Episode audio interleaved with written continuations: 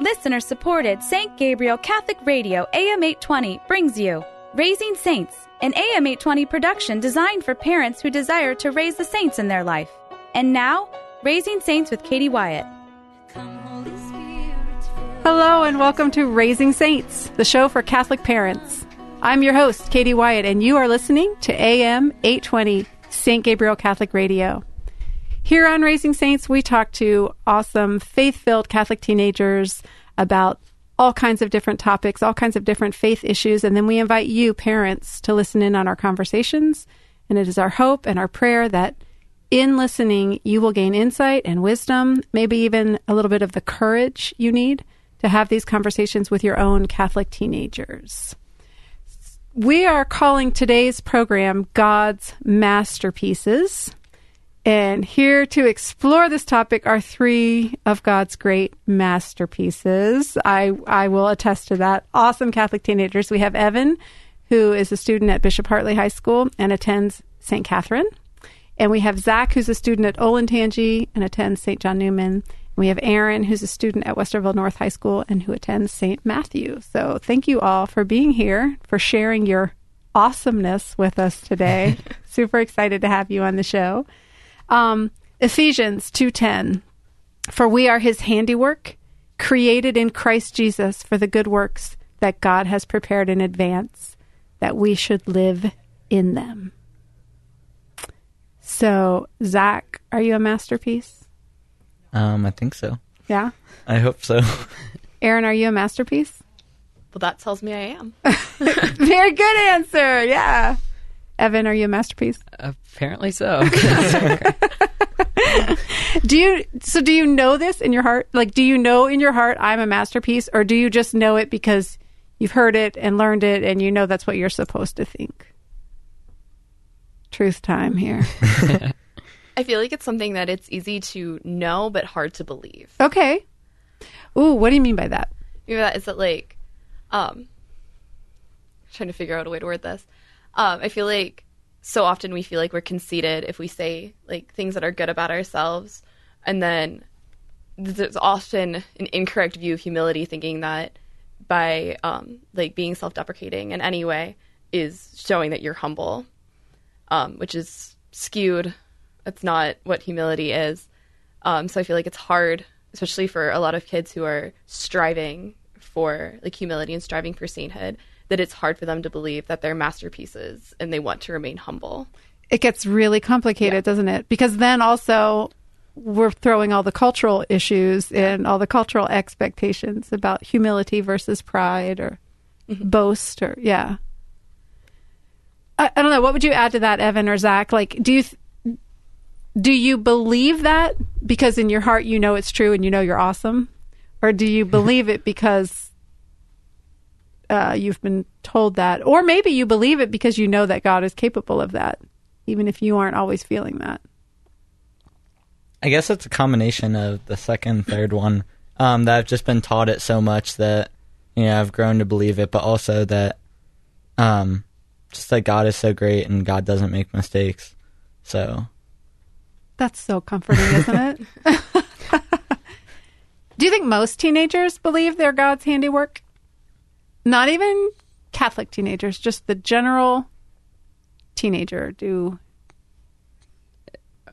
No. Well, it depends on who, like, yeah, who you're talking about, because I would say, like, if you're like an incredible athlete or somebody who's really popular, would say, yeah, God obviously meant to create me because I'm awesome. But if, say, you're somebody who doesn't get talked to or something like that, they might say, oh, I might be a mistake or something like that.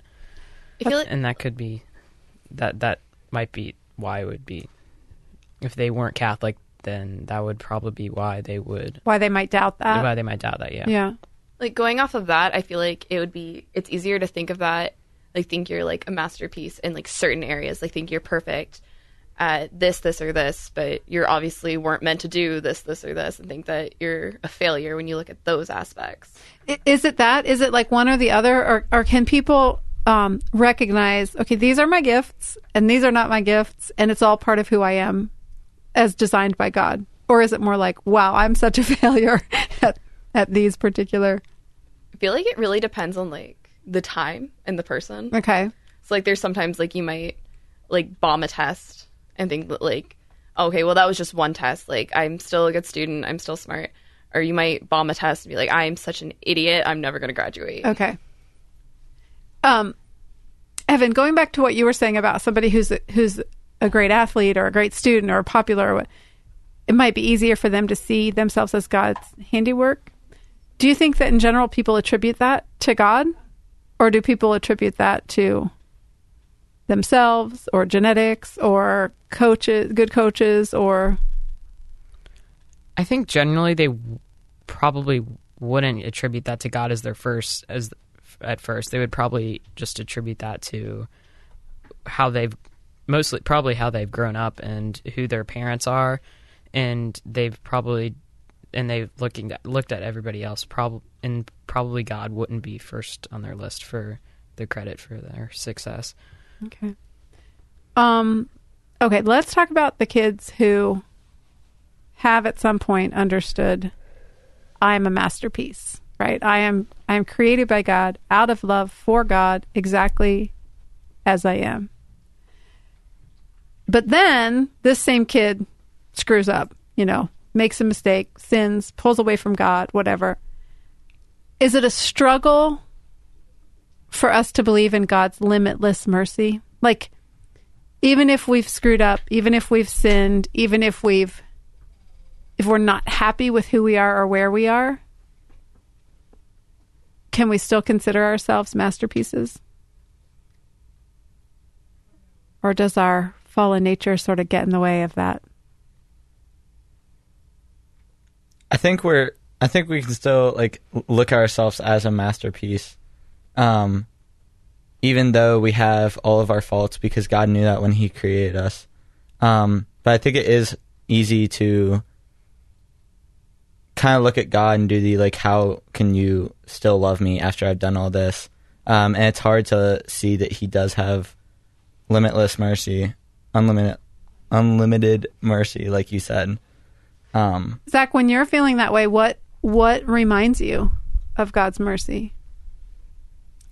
Usually when I'm feeling that way, I'll have, like, these God incidences, I call them, where I'll just be, like, going about my day, and then something will happen that will remind me of a retreat or a talk that I heard, and that just brings me right back up. It brings my spirits back up.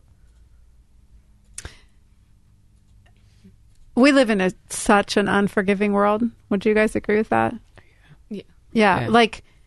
Like if you gain weight, especially for women, or if you make a mistake, or if you say the wrong thing, or even if you wear the wrong clothes, you know, that kind of sticks with you, especially among, well, I was going to say especially among teenagers, but actually just as much among adults. We're sort of conditioned to wallow in our mistakes or to see our mistakes through other people's eyes.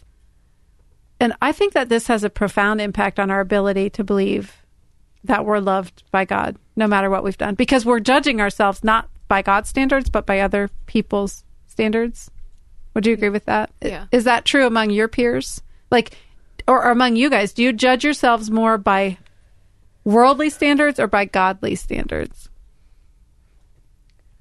I think it depends on the circumstance and, like, the specific thing. Like, the specific thing I'm judging myself over.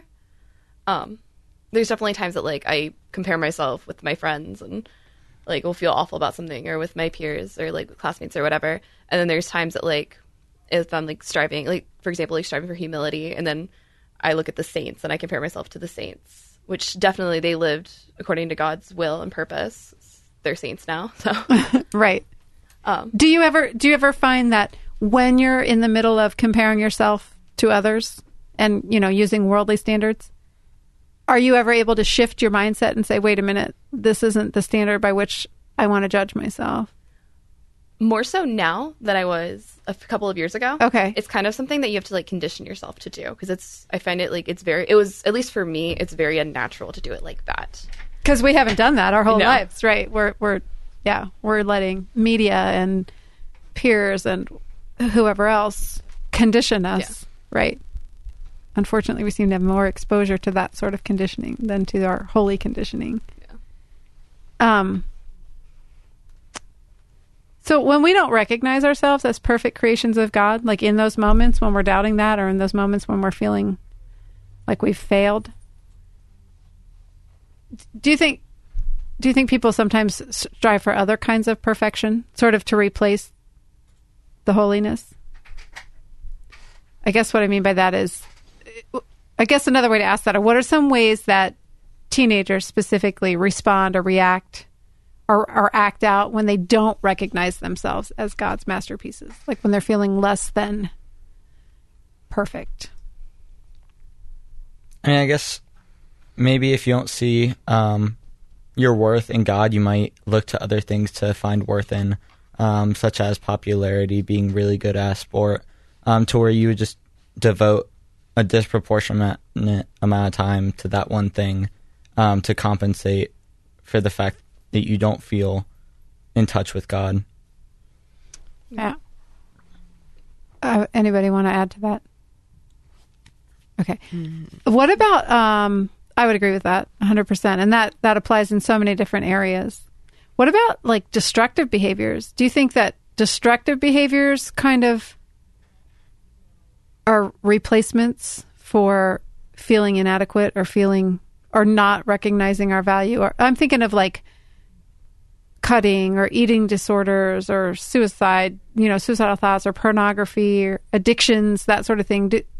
Where do you think, though, other than the ones that come from mental illness? I don't want to undermine that at all, right? That's obviously a totally different realm. But in terms of those things that are motivated by, are those things motivated by lack of awareness of how amazing we are in God's eyes? I feel like they would have to be, because there's such an epidemic, especially like within like our generation.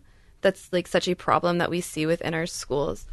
And like, yeah, there's like that, there's the mental illness factor within it, but also mental illness it can't be affecting that many people as the people who are like experiencing these issues and experiencing these addictions. Yeah. And I guess that's what I'm wondering. Like, if we all recognized ourselves, if we all saw ourselves as God sees us, would we struggle with those things, do you think? I think due to our fallen nature, we would, like, to an extent. But if we were to recognize how God sees us and how he created us, I think that would be, we wouldn't struggle with them as much. Okay. And that when we, like, fall into temptation and when we, like, fall into this, like, this way of thought, it would be easier to get ourselves, like, back out of it and to get ourselves back on our feet. Have there been times in your own lives when you've doubted that you were a masterpiece? You don't have to be specific about it, but have there been times when you've been like, I stink. Yeah. I'm lame. Yeah. I'm so glad to hear that, because there have definitely been times in my life. I shouldn't say I'm glad to hear that. I'm not glad to hear that. It makes me feel better about my own weakness, right? But so where do you draw strength? When you find yourself in that sort of frame of mind, where do you draw strength? How do you get yourself out of that sort of thinking? Adoration. Yeah? Honestly, yeah. I've started to make adoration more of a routine thing in my life. And since then, it's a lot easier to, like, look and, like, wallow less in self-pity and focus more on like Jesus and like in everything that like he created me to be, and focusing on that, like keeping Jesus in the front of your mind instead of you. It's a very easy way to get out of like that funk. Can you explain, you might not be able to, but can you explain what happens to you in adoration? Like, what is it that you're experiencing when you're there, Erin? Peace and quiet. Okay. Especially like having like a crazy schedule all the time, it's really nice to just have, even if it's just like 10 or 15 minutes, to just sit down in a quiet church and just like have that peace there where like, no matter what happens, this is the most important part of my day. I love that you explained it just by saying peace and quiet, because I think a lot of times we go into exposition and adoration thinking, okay, God, shine your light on me, like send these crazy Jesus vibes through me, make me. But really, I mean, just as powerful is just, if you let it be, yeah, is that sense of peace, because Do you experience that peace anywhere else in any part of your day? Not quite like I do in an adoration chapel. Yeah, it's not attainable, no. I think, anywhere else. Mm-mm. So Zach and Evan, what about you guys? If, in the times in your lives when you kind of get down on yourself or kind of doubt how amazing you are, where do you guys draw strength? Usually for me, talking it out with like a really good friend helps. There's like this one friend that I just always go to with everything, and they'll come to me with everything. So we're just there for each other to talk it out, and to remind each other of each other's self-worth when we ourselves don't really see it. Is this a fellow Catholic friend? Yeah. So the context is Christ, right? The context of your conversation is the inspiration is Christ, right? When you're lifting each other up or when you're reminding yourself of each other. Right. Is that correct? Yeah. Yeah. It's not just like, come on, Zach, you're amazing. Like, you're totally buff and you're, you know, whatever. You're a good student. No, I mean, I know all that already. But What about you, Evan? Where do you draw strength? I usually pray, and I go to prayer, and I usually think of how God doesn't make mistakes, and I go to think about what my strengths are to possibly see where God is calling me, because I know that I'm going to find something where I'm going to have a purpose and have a place and belong. And so I just kind of think like I'm going to eventually find my strength and where I like eventually belong. And so, yeah. So you kind of turn it around and focus on the positives, like, yeah. Here's who I am. Here's who God created me to be. Yeah. Here's what God is. So since this is a show for parents, let's talk specifically about how your parents help you through those periods of doubt. Do they? Like, do you let them in? Are they aware when you're doubting? Are they aware when you're feeling insecure or self-conscious? Or? Yeah, I usually, like,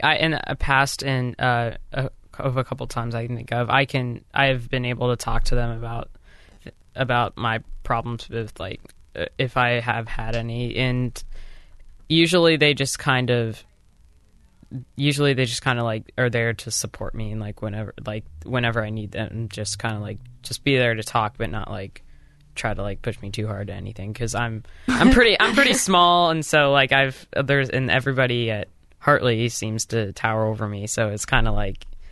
It's kind of hard sometimes because everybody's great athletes, and so it's kind of hard at times to find where you fit in. So that's kind of a source of your struggle sometimes. Yeah, is that yeah? But your parents are there, and parents are forever in this position. Like, what do I say?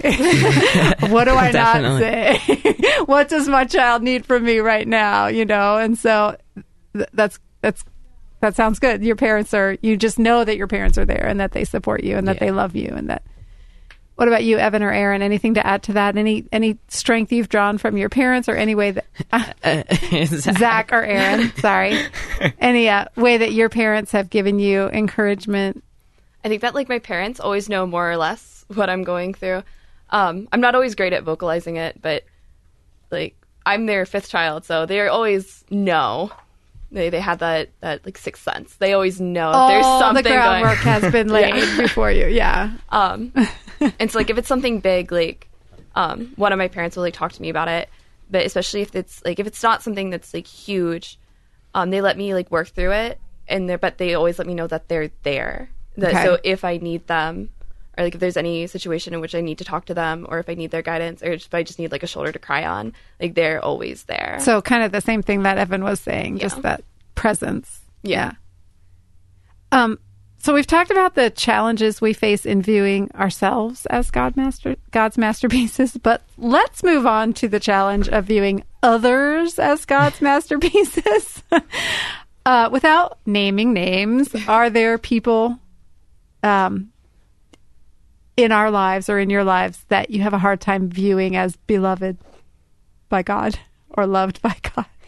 Unfortunately. Yeah, unfortunately. Yeah, you're all like vigorously nodding your heads. Yeah.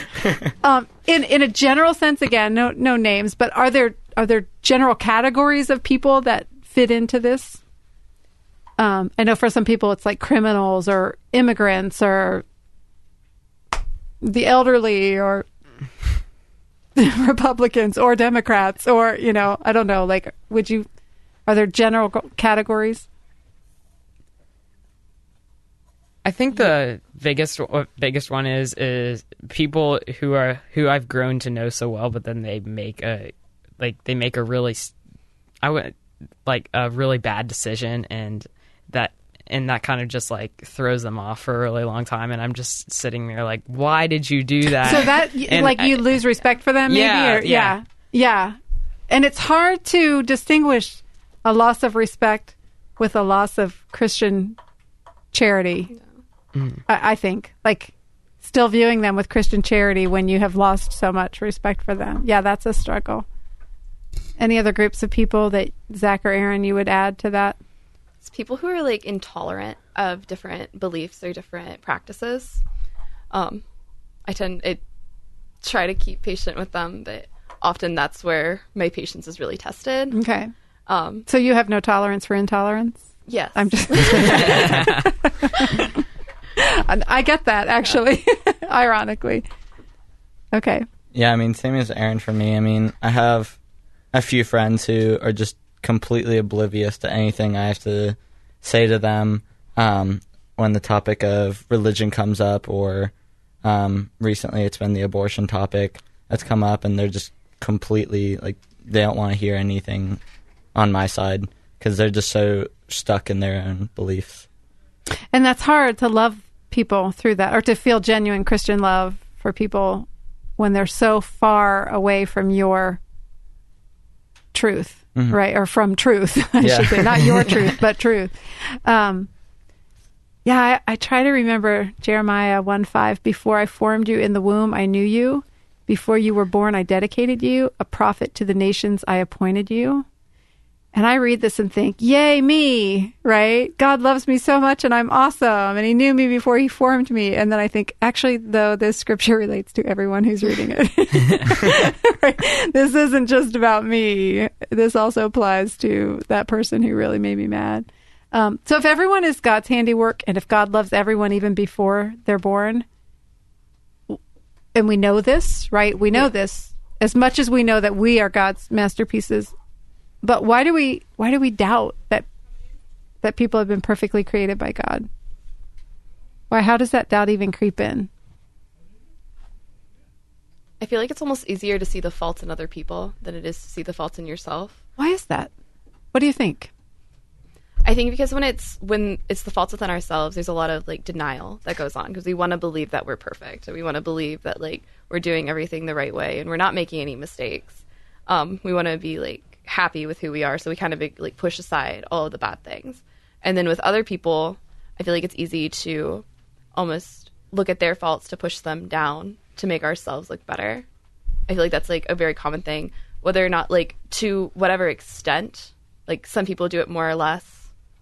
I feel like that's like a really easy thing to fall into, especially with people that you don't necessarily get along with. Yeah, I was going to ask a little bit more about that. Kind of going off what you were saying, what are some things that we do to other people when we deny that they're God's masterpieces? Like when we don't want to recognize that, like I was thinking, you know, gossip. Oh yeah, is the big one. Yeah, bullying, maybe, even hatred, just hating someone, you know, not being able to find any love for them. Rumors. So, and then, so that's just kind of us on a personal level. But then if you take that a step further on a cultural level, sometimes we go ahead and apply that to like whose life is worth living, or whose life has more value. Zach, you were talking about disagreeing with your friends on the abortion issue. Mm-hmm. That's kind of at the root of that issue, right? Yeah. Right. Which life is more valuable?